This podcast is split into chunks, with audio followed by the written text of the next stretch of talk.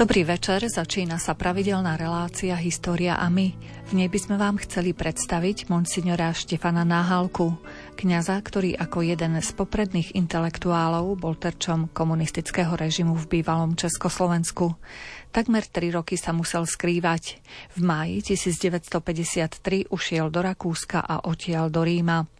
Tam sa po rokoch aktívnej práce stal prvým rektorom Slovenského ústavu svätých Cyrila a Metoda, ktorý spolu zakladal. V dnešnej relácii sa budeme venovať jeho životu v bývalom Československu. Naším hostom je cirkevný historik docent Ľuboslav Hromiak. Za mixážnym pultom je Jaroslav Fabián, hudbu vyberá Diana Rauchová a od mikrofónu vám nerušené počúvanie želá Mária Čigášová. Blahoslavený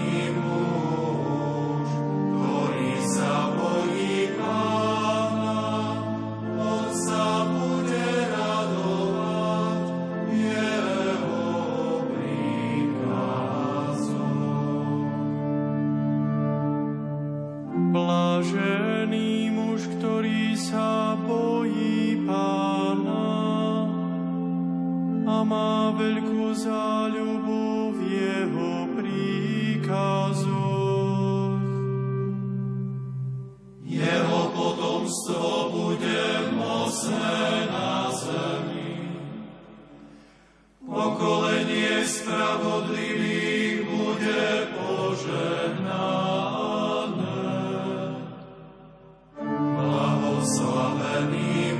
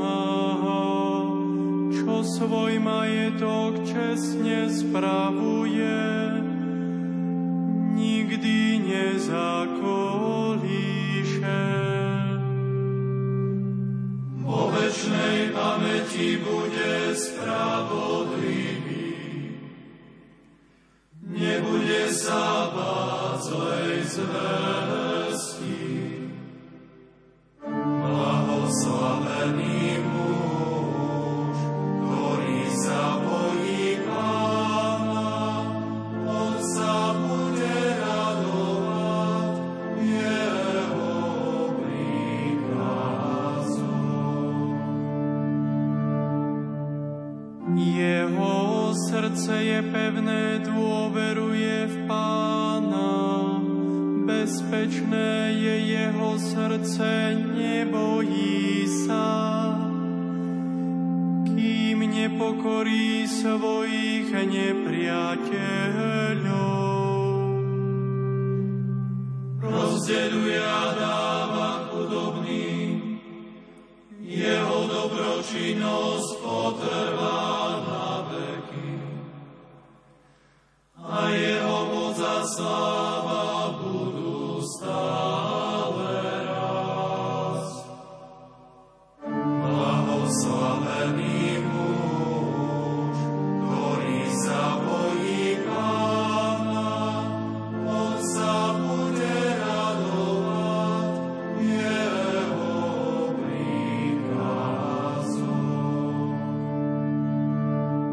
sa hovorilo na nedávnej konferencii v Ríme, z ktorej ste sa vrátili pred časom?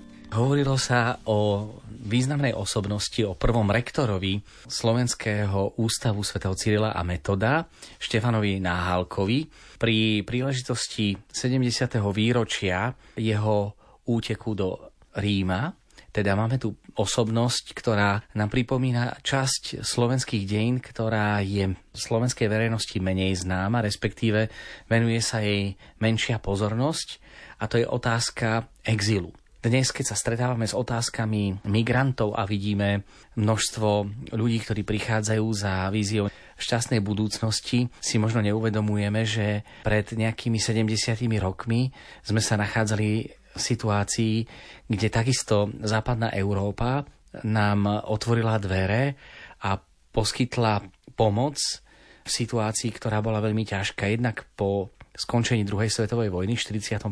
roku až do 50., kde niektorí museli teda odchádzať do zahraničia preto, lebo ich pobyt na Slovensku nebol možný, teda z politických alebo náboženských dôvodov.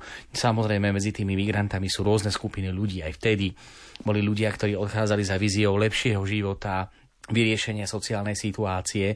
Čiže e, myslím si, že platí staré filozofické zásada, že bonus filozofu semper distinguit, čiže správny filozof vždy musí rozlišovať od prípadu k prípadu. A okrem toho, e, tento rok sme si pripomenuli aj 60. výročie otvorenia posvetenia Slovenského ústavu svätých Cyrila a Metoda v Ríme.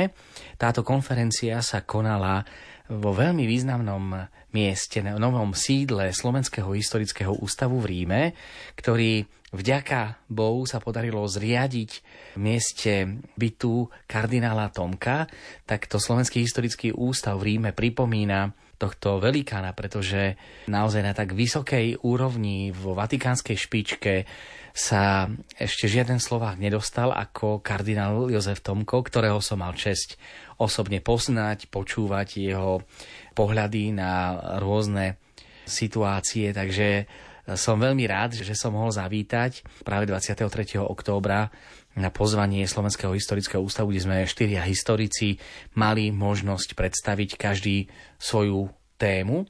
Ja som sa zameral e, na osobnosť monsignora Štefana Náhalku, ktorý patrí medzi významné slovenské osobnosti a kňazské osobnosti aj z Pišskej teda diecezy, pochádzal zo Spišskej diecezy a zároveň pripomenúci tú časť dejín, ktorá je naozaj tak veľmi ťažká a predsa dôležitá, pretože bez slovenských emigrantov by sme mali možno ťažko vznik Československa, bez nich by možno ani nevznikla Slovenská republika samostatná, pretože práve keď človek odchádza do zahraničia, tam si možno viac uvedomí svoje korene, svoju tradíciu a viac si vie oceniť to, čo zahraničí nemá, kdežto človek žijúci v domovine si to možno ani neraz neuvedomuje tie vzácné hodnoty. A ešte popri tom, ak hovoríme o Štefanovi Náhalkovi, hovoríme o kňazovi, ktorý nezanevrel na svoju vlast, ktorá ho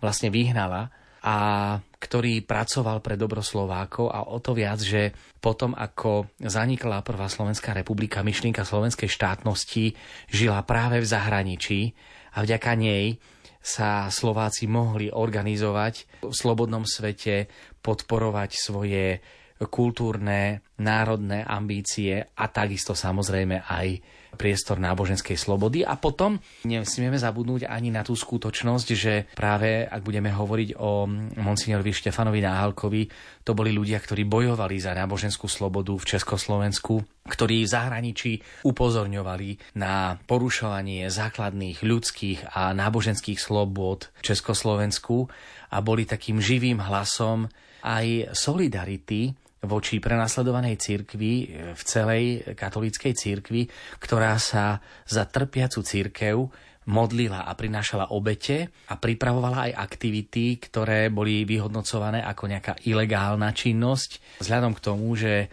už sme možno aj zabudli na to, že žili sme v dobách, kedy sloboda tlače a zvlášť náboženskej tlače a náboženských médií bola popieraná až natoľko, že bola považovaná za protištátnu činnosť a vydávanie náboženskej literatúry sa uskutočnilo práve v nakladateľstve, o vydavateľstve Slovenského ústavu svätého Cyrila a Metoda, kde vychádzali mnohé náboženské knihy. A že si pripomíname konec koncov aj vydávanie jednotných katolických spevníkov, preklady náboženskej literatúry svätého písma, ktoré tu ste nemohli získať a za veľmi ťažkých okolností. Dokonca môžem povedať, som sa stretol aj s reholnou sestrou, ktorá hovorila o tom, ako balili z rôznych častí Talianska knihy, ktoré sa posielali do Československa, aby ľudia mali z čoho duchovne žiť a prežiť toto ťažké obdobie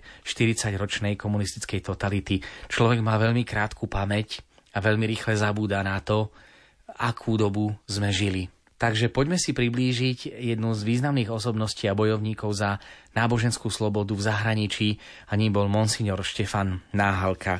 Určite jeho teda život je o to zaujímavejší, že zo svojich 59 rokov života až 23 rokov prežil v exíle nie preto, že by chcel, ale preto, lebo musel. Vzhľadom k tomu, že jeho zápas o náboženskú slobodu a rešpektovanie práv církvy mu zaslúžilo prívlastok zradcov vlasti a keďže patril medzi živiteľov slovenskej samostatnosti, bol neraz predstavovaný ako nacionalistický kňaz, ktorý bojuje za slovenský separatizmus. Dnes už by sme sa nad tým akurát zasmiali, ale v tom čase museli byť ľudia, ktorí tú myšlienku slovenskej samostatnosti a prirodzenej túžby každého národa mať vlastný štát, aby to mohli živiť. Štefan Náhalka sa narodil 16.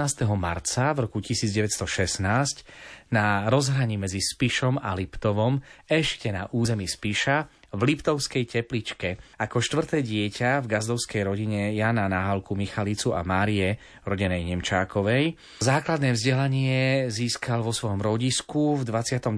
roku nastúpil na štátne Československé reálne gymnázium Vávra Šrobára v Levoči, ktoré bolo veľmi dôležité aj z toho hľadiska, že tí, ktorí uvažovali o kňazskej dráhe v roku 1929 pri tomto gymnáziu biskup Jan Vojtašák zriadil malý seminár. Dnes, keď sa rozpráva o malom seminári, neviem, či všetci poslucháči si vedia predstaviť, čo je vlastne malý seminár. Malý seminár bol vlastne na spôsob takej internátnej školy, pre študentov na gymnáziu, čiže reálne štúdia mali na gymnáziu, pričom na internátoch mali zabezpečenú náboženskú výchovu dokonca, boli oblečení aj do reverient, a po skončení gymnaziálnych štúdií sa rozhodli, či pôjdu do veľkého seminára, teda toho seminára, ktorý v súčasnosti my poznáme ako kňazský seminár, alebo pôjdu na nejakú inú vysokú školu, alebo budú nejakými koncipientmi alebo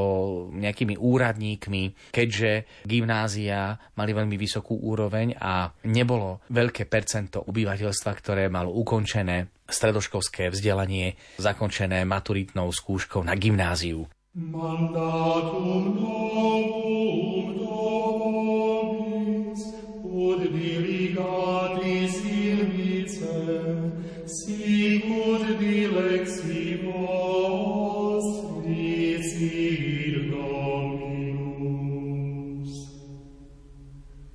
Beati immaculati in via, qui ambulanti lege domini.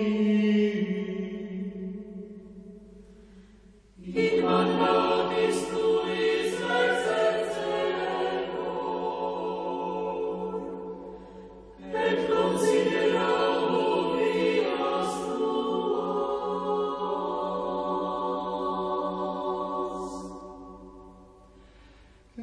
Maria mandatorum tuorum cura, quia dilatasti cornea,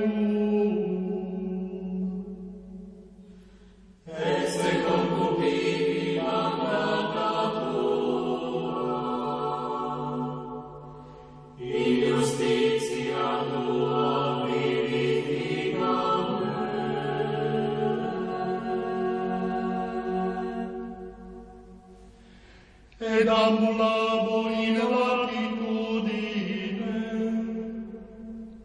Quia mandata tua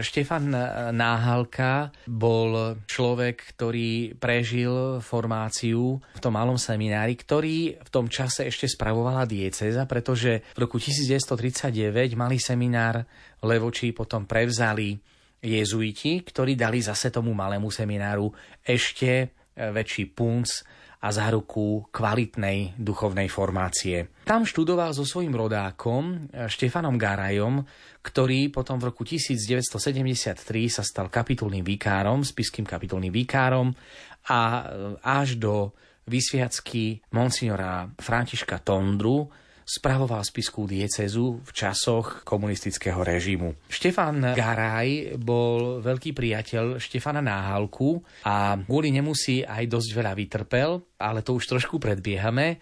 V roku 1937 sa obaja prihlásili na Vysokú školu bohosloveckú na spiskú kapitulu kde ale Štefan Náhalka, keďže bol veľmi nadaný, študovali iba dva roky. Treba povedať, a už som to viackrát v reláciách hovoril, že v tom čase naozaj spiský seminár predstavoval jednu z najlepších, najkvalitnejších teologických centier na Slovensku. Sústreďoval okolo seba takých kvalitných profesorov, ktorých mená už sami o sebe znejú pre tých, ktorí sa venujú dejinám teológie a filozofie. Rektorom seminára síce v 37.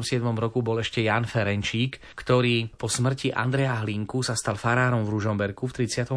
roku, ale v rokoch 38 až 39 bol rektorom seminára jeden z najväčších neotomistov na Slovensku a človek, ktorý mal veľmi kvalitnú formáciu intelektuálnu. Bol to Ferkovský Čák, ktorý bol synom jedného z piatich slovenských poslancov v uhorskom sneme.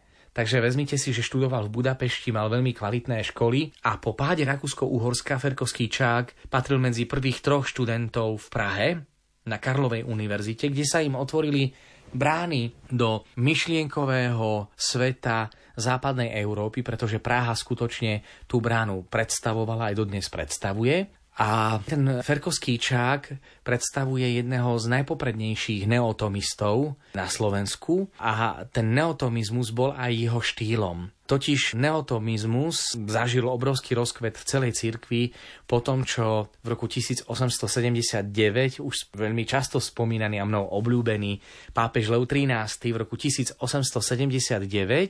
vydal encykliku Eterni Patris, ktorom dával za povinnosť na teologických inštitútoch študovať teológiu svätého Tomáša Akvinského.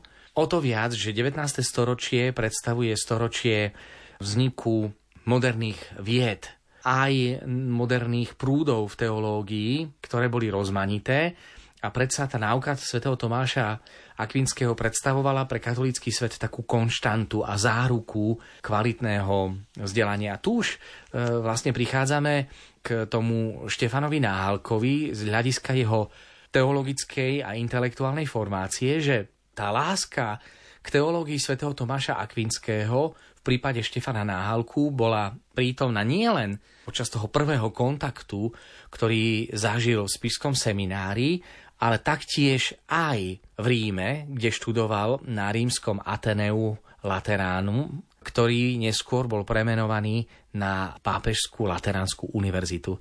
V tom čase, keď e, Štefan Náhalka ešte študoval, tak to bolo Ateneum. Jeho záujem o svätého Tomáša Akvinského sa v prípade Štefana Náhalku prejavoval aj neskôr, keď e, v roku 1947 študoval na rímsko-katolíckej cyrilometodickej bohosloveckej fakulte v Bratislave, kde obhájil svoju dizertačnú prácu pod názvom Láska ako základ v duchovnom živote v učení svätého Tomáša Akvinského. Čiže zase tu vidíme e, myšlienku svätého Tomáša Akvinského a taktiež sa to prejavovalo aj v tom, že Štefan Náhalka prekladal neotomistov, vtedajších neotomistov, predovšetkým Mariténa. To dielo sa volá Katolík dnes vo svete. Bola to naozaj náročná literatúra. Tiež to svedčí o tom, že tá doba po vzniku Prvej Československej republiky, že už bola dostatočná 20-ročná doba na to, že vyrástli z Československa veľmi kvalitné, samostatne uvažujúce osobnosti, ktoré mali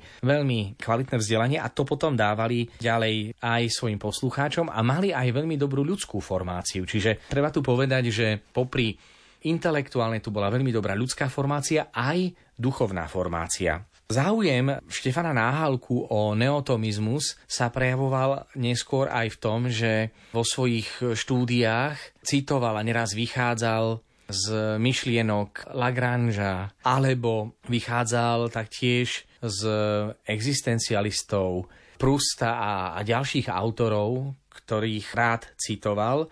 A práve tu ukazuje na to, že ten Štefan Hálka mal veľmi kvalitné intelektuálne predpoklady na to, aby mohol splniť úlohu v zahraničí, ktorej sa veľmi dobre zhostil a predstavoval veľmi kvalitný klérus, o ktorý sa mohli oprieť aj migranti.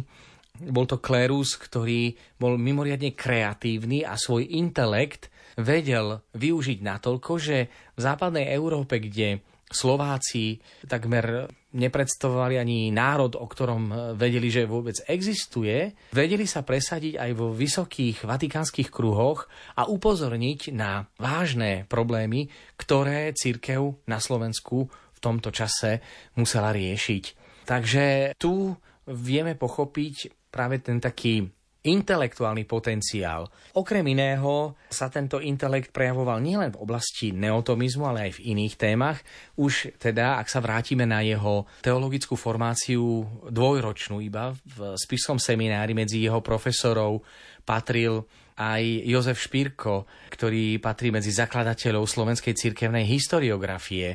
Jeho špirituálom boli kvalitní ľudia ako kňaz, ktorý zomrel v povesti svetosti, Jan Čarnogurský, alebo vieme si predstaviť aj ďalšie Mikuláš Stanislav, ktorý prekladal žalmy z originálnej reči do slovenčiny, čiže boli to naozaj kvalitní. A potom nehovoriac o Ladislavovi Hanusovi, prvý filozof kultúry na Slovensku, ktorý už v tom čase vyučoval Takže to je také teologické zázemie a nehovoriac o tom, že počas svojich štúdií v Ríme, ktoré absolvoval v rokoch 39 až 42, kde získal licenciát z teológie, získal naozaj veľmi kvalitné vzdelanie. Tak ako sme si hovorili, že v prípade štúdií na gymnáziu v Levoči formoval sa v malom seminári, tak počas rímskych štúdií študenti z celého Československa sa duchovne aj ľudsky formovali v Československom kolegiu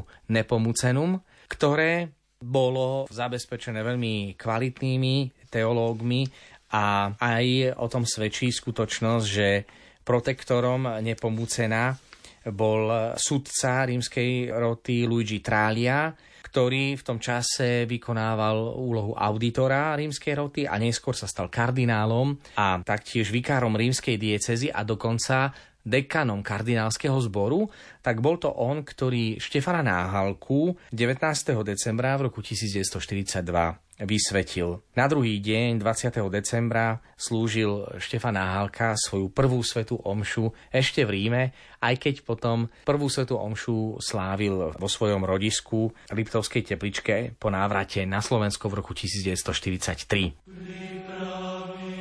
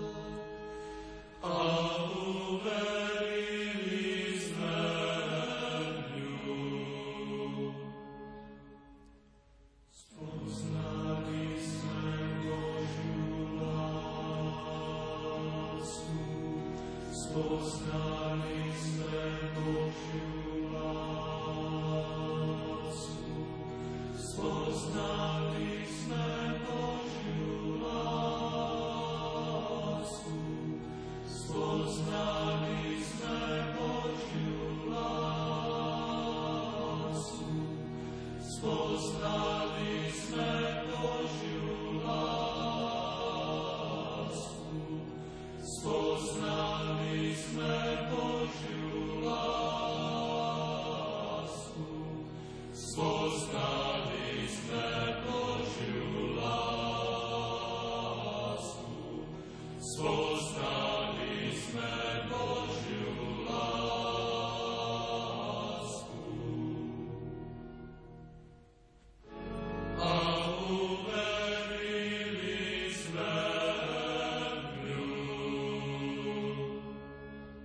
Centre našej pozornosti je dnes kňaz Štefan Náhalka, ktorý bol prvým rektorom Slovenského ústavu svätých Cyrila a Metoda v Ríme. Dnes hovoríme o jeho neľahkom živote v bývalom Československu. Našim hostom je cirkevný historik, docent Ľuboslav Hromiak. Ak si ešte všímame jeho taký intelektuálny potenciál, tak e, máme možnosť si všimnúť aj niekoľko ďalších rozmerov. Je vidieť, že v tom 43.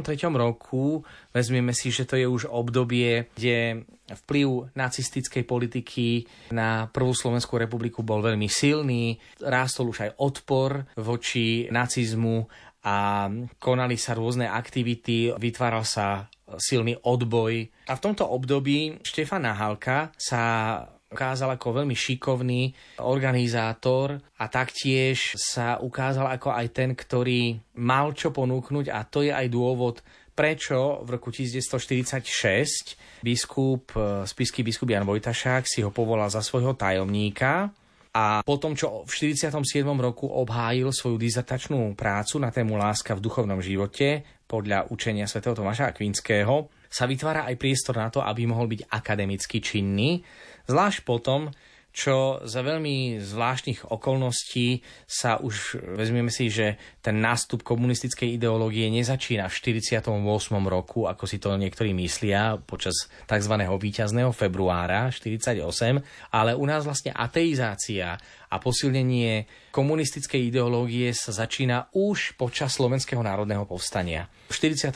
roku už bola dohoda, tajná dohoda medzi Benešom a Stalinom, o vzájomnej spolupráci a bolo dohodnuté o zrušení cirkevných škôl na Slovensku, pretože boli prezentované ako ohniska fašizmu a nacizmu. To boli veľmi silné výroky, ktoré sa používali a každý kňaz bol označovaný za klerofašistu, čiže vieme, že už v 45.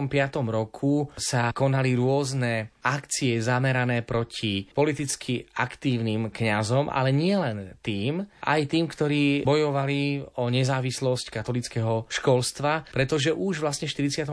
roku dochádza k dosadzovaniu nových riaditeľov na cirkevné školy, ktorí dávali iného ducha. Bol tlak zo strany štátu dosadzovať pedagógov, čiže na katolických školách školách sa menil duch školy, čo bolo vidieť aj za pôsobenia Štefana Náhalku v Ružomberku a bolo to vidieť aj potom následne tom, že Štefan Náhalka predstavuje jednu veľmi zaujímavú osobnosť, ktorá sa angažuje aj v katolíckej akcii a spolupracuje s osobnosťou, ktorá dodnes vyvoláva rôzne pohľady a to je jezuita Poglajen, ktorého poznáme pod menom pod pseudonymom Kolakovič.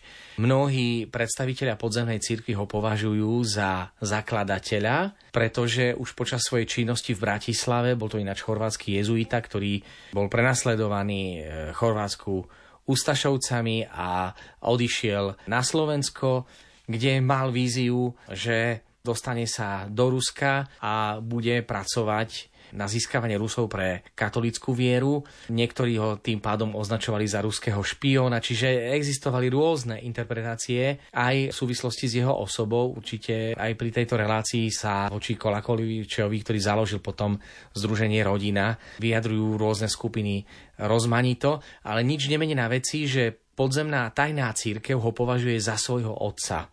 O to viac, že spolupracoval s Mádrom a so skupinou v Prahe a členovia rodiny predstavovali taký významný odboj voči komunistickej ideológii. Dokonca mal takú zásadu, že ten, kto bojuje proti komunizmu, musí poznať najprv nepriateľa, čiže vyzýval k tomu, aby slovenská inteligencia združená vo Svoradove v Bratislave študovala diela komunistov, aby poznali myslenie nepriateľa a takisto ich viedol k tomu, aby sa učili citáty zo svätého písma na spameť pre prípad, ak nastane nejaké tvrdšie prenasledovanie a nebude slobodný prístup k náboženskej literatúre. V tomto duchu aj Štefan Náhalka podporoval Kolakoviča a aj stanovy katolickej akcie, aj podzemnej cirkvi formuloval a publikovalo Spišské biskupstvo práve pod vplyvom Štefana Náhalku, ktorý okrem iného, tu vidíme ten, ten vplyv, intelektuálny vplyv aj samotného Kolákoviča, že záležalo mu na tom, aby si ten komunizmus naštudovala. Možno sa trošku nad tým zasmejeme, ale študovať komunistickú literatúru bolo zakázané. Bola na indexe zakázaných kníh, čiže ak to niekto čítal, tak spáchal hriech a musel sa z toho vyspovedať a nemohol v tom ďalej pokračovať. Čiže na to, aby Štefan Náhalka mohol študovať e, nepriateľa komunizmus, žiadal od biskupa Jana Vojtašáka dovolenie, aby túto literatúru mohol čítať, aby bol oslobodený od e, zákazu, čo mu vlastne Jan Vojtašák dovolil. No a možno ani sám netušil, s čím bude mať dočinenia, pretože po nástupe komunistickej ideológie potom ešte jeho úloha bude o to silnejšia a boj proti komunizmu o to dôležitejší, že bude v budúcnosti potom informovať aj o situácii prenasledovanej církvy v Československu. Takže toľko k tej intelektuálnej formácii. Možno by som tu uviedol ešte jeden taký veľmi zaujímavý príklad, ktorý som uvádzal aj na konferencii o tom, ako už počas pôsobenia na Slovensku bol úplne originálny. Vezmite si, že od 48. roku, keď nastúpi komunistická totalita v Československu na obdobie 40 rokov, tak e, Štefan Náhalka si všíma, ako štát narába s kňazmi, ktorí sa postavili proti komunistickému režimu. Čiže mapoval príbehy kňazov, ktorí boli zatknutí, vyšetrovaní, odsúdení. A vzhľadom k tomu, že bol svetkom rôznych udalostí, o ktorých si ešte teda povieme, ten jeho intelektuálny jemnocit sa prejavil práve v tom, akým inteligentným spôsobom upozorňoval na problémy v Československu. Nemohol to urobiť nápaditým spôsobom. Vieme, že e, niektorí možno e, kritizujú aktivity niektorých ľudí z podzemnej cirkvi, že sa neštítili a veľmi odvážne vykonávali nejaké aktivity, potom boli odhalení a nemohli ďalej v tejto činnosti pokračovať. On patrí medzi tých, ktorí nejde do nejakého militantizmu, ale napriek tomu má charakter zápasu E, s touto ideológiou a zvolí si intelektuálne vyzretejší, sofistikovaný štýl. A keďže získa úlohu generálneho vikára ad cautelam, ktorý získal od biskupa Vojtašáka a bol poverený akoby riadením spiskej diecezy tajne, tak e, zvolil si veľmi originálny spôsob, ako upozorniť pápeža a Svetú stolicu o situácii, o pomeroch na území spiskej diecézy. A to tak, že vytvoril poviedku o Kocúrovi, ktorý sa prechádza svetom a robí nezbedy. A cez tie nezbedy poukazuje na to, akému porušovaniu cirkevných práv dochádza. Ale teraz, keď by som to prečítal, bolo by to nezrozumiteľné, ale keď budem rozprávať o situácii v spiskej diecéze, potom ako biskup Vojtašák bol uväznený a odsúdený, tak tam to lepšie pochopíme. Čiže toľko k tej intelektuálnej formácii. A ak hovoríme o kňazskej aktivite Štefana Náhalku pred jeho odchodom alebo útekom, pred jeho útekom do Ríma, tak e, tá aktivita kňazská začína po jeho kňazskej vysviacke, už sme si spomínali, 19. decembra v roku 1942. Po vybavení všetkých náležitých formalít a študijných záležitostí v 43. roku prichádza na Slovensko, odslúži Svetu Omšu, primičnú vo svojom rodisku, tak jeho činnosť e, pastoračná začína 1. augusta, kedy ho biskup Vojtašák vymenuje za kaplána do Ružoberka.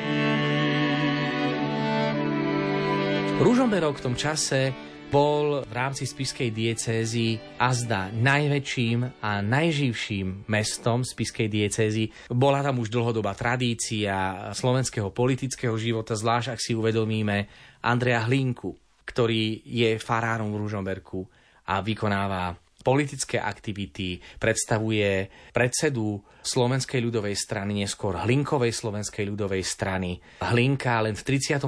roku zomrie, čiže mýtus o Andrejovi Hlinkovi ako politickom predstaviteľovi a zároveň kňazskej výraznej osobnosti, ktorú úplne spokojne možno považovať za jednu z najväčších vôbec postav slovenských dejín.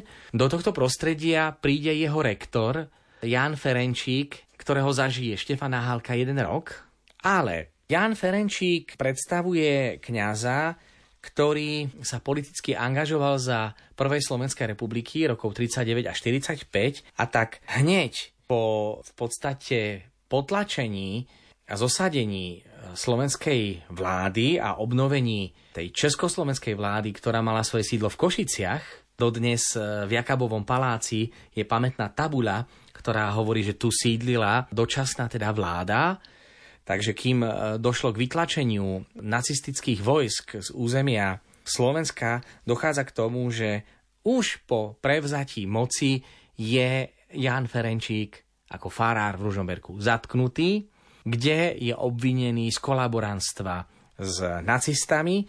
No a situáciu vyrieši biskup Vojtašák tým, že ho vymenuje za dočasného správcu farnosti v Ružomberku v duchovných záležitostiach in spiritualitbus. A okrem neho boli tu ešte ďalší dvaja kapláni. Jeden kaplán bol Jozef Debnár. Jozef Debnár bol kňaz, ktorý bol e, taký veľmi zaujímavý, obvinený ho z verejného poburovania a márne veriaci protestovali proti aktivitám zameraným na jeho aktivitu, žiadali ho prepustenia, ale veliteľ národnej bezpečnosti sa vyjadril, že jeho skoré prepustenie nemožno čakať. Tu už vidieť, že vlastne v tom 45. roku hneď po odchode nacistov a po oslobodení, ako to bolo nazývané, Červenou armádou, tak dochádza vlastne k tomu, že už sa začína akcia pomsty, narábania s tými, ktorí počas Prvej Slovenskej republiky boli aktívnejší. Hovorí sa, že horšie nie je ani tak vojna ako to, čo nasleduje po vojne, kedy sa neraz uchýlia ľudia k zúčtovaniu s politickými nepriateľmi. No a tým pádom ešte druhý kaplán, aby sme si uvedomili, akú mal veľmi ťažkú situáciu. Druhým kaplánom bol Jozef Lajoš. Jozef Lajoš je veľmi zaujímavá postava, ktorá uvažovala aj o odchode z kňastva a povedal Štefanovi Náhalkovi, že on sa chystá zbaliť preč. No lenže e, bol to už kolaborant nastupujúceho komunistického režimu, získal v 45.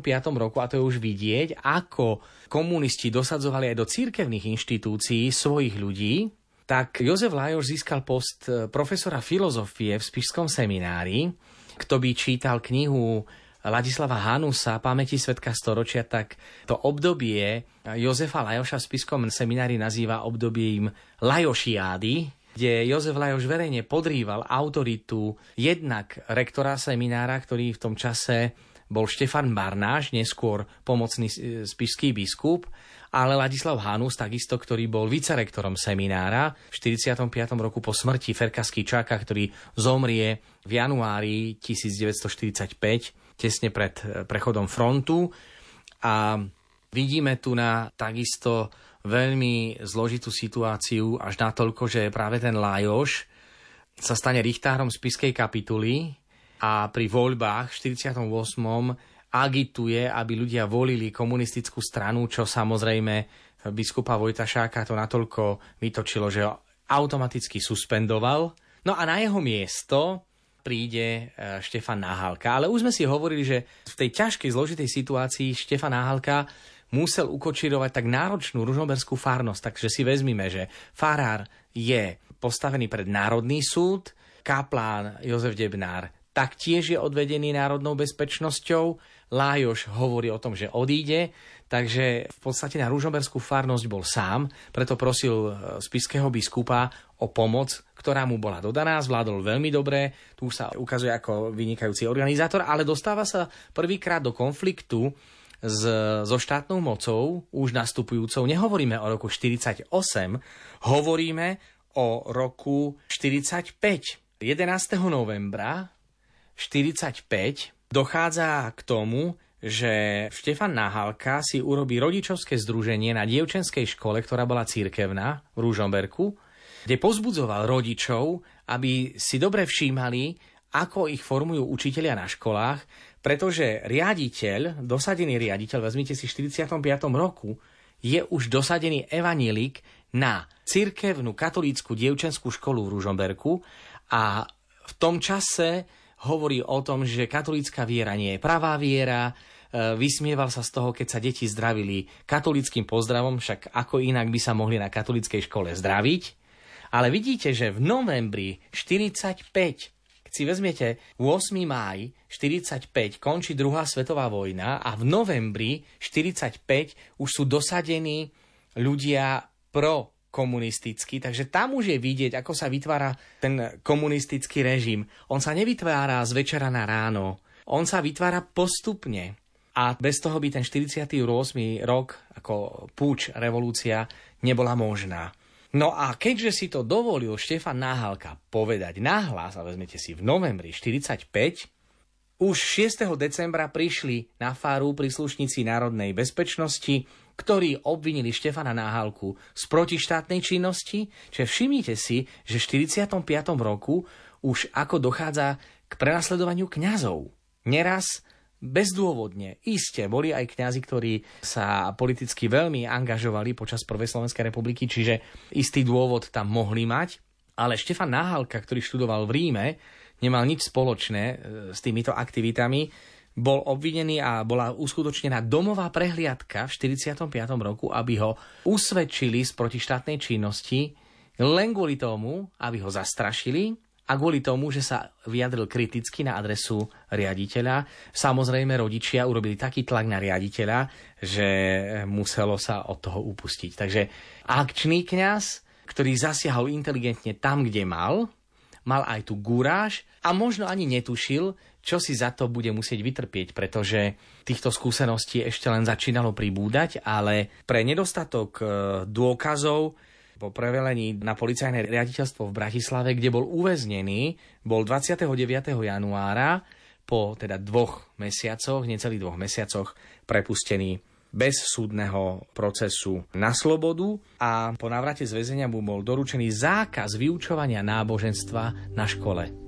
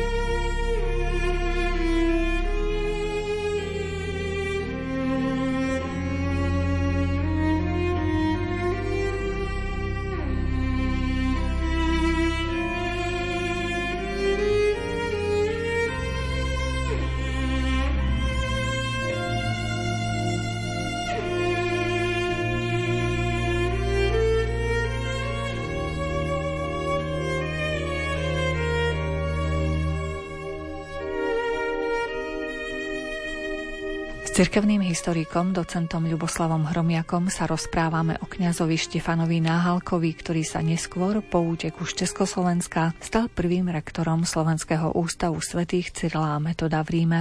Potom eh, to, ako sa Štefan Náhalka ukázal ako veľmi rozumný a zároveň účinný vo svojom boji, tak biskup Vojtašák si 13. júla v roku 1946 zavolal ho na kapitulu ako tajomníka a potom, ako v 48. doktor Lajoš propagoval komunistickú stranu Československa vo voľbách, tak Štefan Náhalka sa stal profesorom filozofie až do roku 1945, kedy došlo k zrušeniu všetkých kňazských seminárov s výnimkou Bratislavského a dochádza takisto k výrazným politickým represiám. Situácia v dieceze bola naozaj veľmi zložitá. Je nám známe, že 3. júna v roku 1950 boli dosadení na biskupské úrady vládni zmocnenci. To bol obrovský zásah do slobody cirkvy. Vezmite si, že štátni úradníci pro režimní komunistickí, členovia komunistickej strany, kontrolovali poštu v mene biskupov e, dávali odpovede a pritom to boli veľmi citlivé otázky aj svedomia.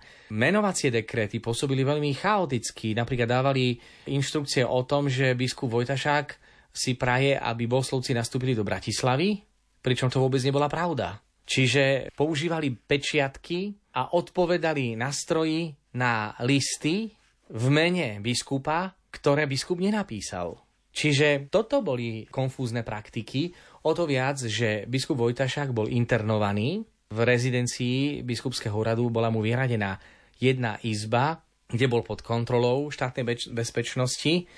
A pomocný spiský biskup Štefan Barnáš bol 25. júla 1950 prevezený do koncentračného sústredovacieho tábora pre kňazov, kde sa ich snažili násilím, prednáškami dostať pre spoluprácu s komunistickým režimom alebo získať aspoň nejaké výpovede proti vlastným biskupom. Takže v tejto situácii, kedy biskup Vojtašák potom bol prevezený do spiského štiavníka a 15. septembra 1950 odlečený do vyšetrovacej väzby v rámci prípravy procesu proti trom tzv. vlastizradným biskupom, tak biskup Vojtašák na základe kodexu kanonického práva z roku 1917, kanon 429, umožňoval biskupovi, aby tajne určil v takomto prípade nejakého svojho človeka, ktorého poveril správou diecézy a urobil z neho generálneho vikára ad cautelam. To znamená, že riadenie diecézy bolo v rukách Štefana Náhalku. Ale vo veľmi ťažkých časoch. Čo sa ale stalo? Stala sa jedna vec, že pod nátlakom komunistickej garnitúry 26. októbra v roku 1950 spišskí kanonici boli prinútení zvoliť si za kapitulného vikára prorežimného kňaza Andreja Šefera, ktorého zvolili za teda kapitulného vikára. Tým pádom bol akoby ordinár, či v, či v čase hatenej biskupskej e, stolice bol kapitulou poverený ako diecezný administrátor práve Ondrej Šefer. A tu dochádza k vážnemu konfliktu. Na jednej strane Štefan Nahalka, ktorý je z rozhodnutia biskupa Vojtašáka generálny vikár, a Andrej Šefer, ktorý kanonickým spôsobom, aj keď pod nátlakom, získal poverenie spravovať diecezu zo strany kapituly. Vezmime si, že tá kapitula už bola výrazne oklieštená, pretože dvaja kanonici, Jozef Tomanovci a Jozef Špírko, boli v koncentračnom sústredovacom tábore v Močenku, kde bol aj pomocný biskup Štefan Barnáš.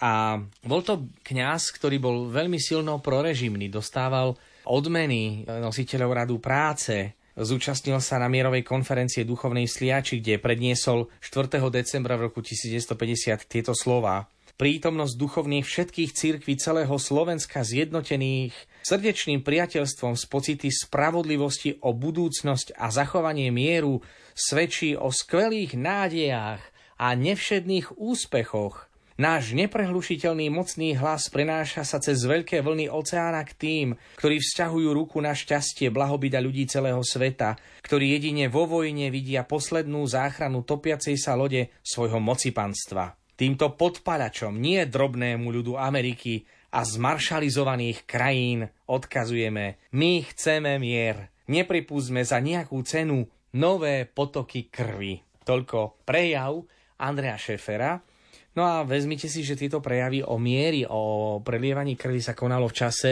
kedy sa konal proces proti trom slovenským biskupom. A mnohí kňazi, ktorí trpeli už v komunistických väzniciach, kde boli týraní. Tá situácia viedla Štefana Náhalku k tej otázke, že teraz si vezmite, že máte kapitulného vikára Ondreja Šefera, ktorý spravuje spisku diecézu a vydáva menovacie dekréty. Štefan Náhalka si kladie otázku, akú úlohu mám zohrávať ja, ak som tajný generálny výkár. Mám rešpektovať autoritu, ktorú získal šéfer na základe poverenia kanonikov z Piskej kapituly, alebo mám ostať verný mandátu. Kto má vlastne vydávať dekréty? Generálny výkár alebo kapitulný výkár? A ak to bude vydávať on, do akej miery jeho činnosť bude vnímaná z hľadiska cirkevnej autority ako protiakcia?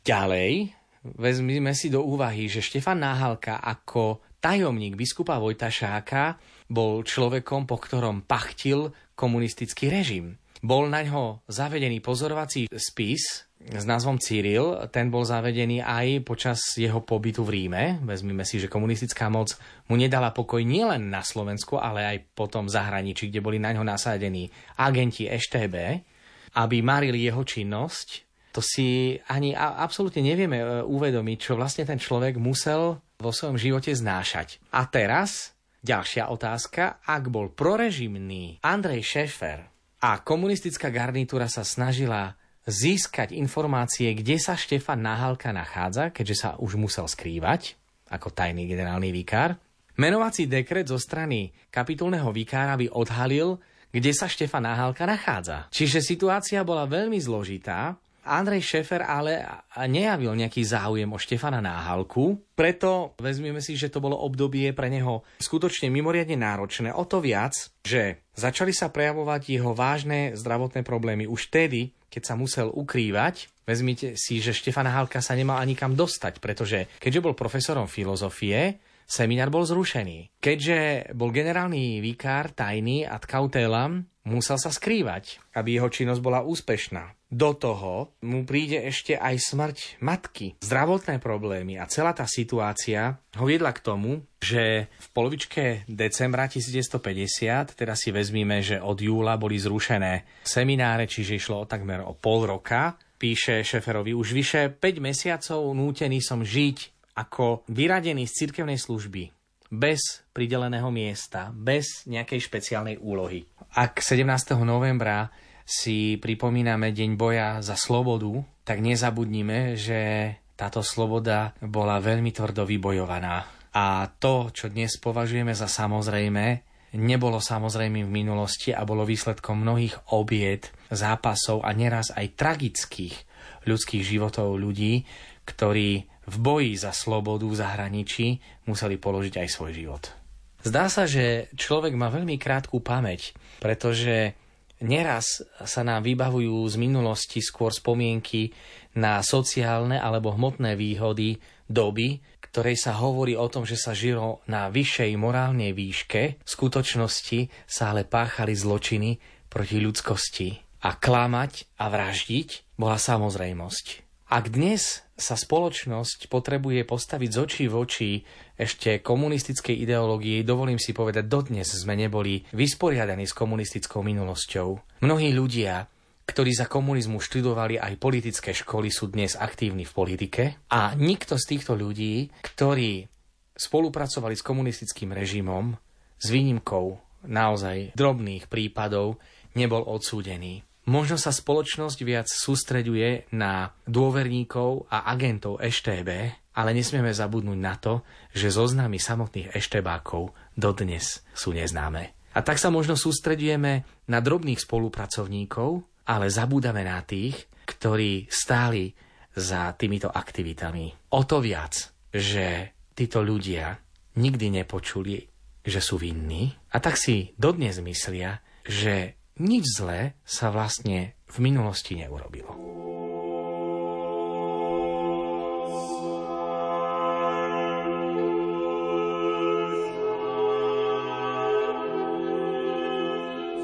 Dnešná relácia sa končí. O živote monsignora Štefana Náhalku po úteku do Ríma budeme hovoriť v niektorej z ďalších relácií História a my. Naším hostom bol cirkevný historik docent Ľuboslav Hromiak. Reláciu pripravili Diana Rauchová, Jaroslav Fabiana, Mária Čigášová. Ďakujeme vám za pozornosť a želáme vám pekný večer.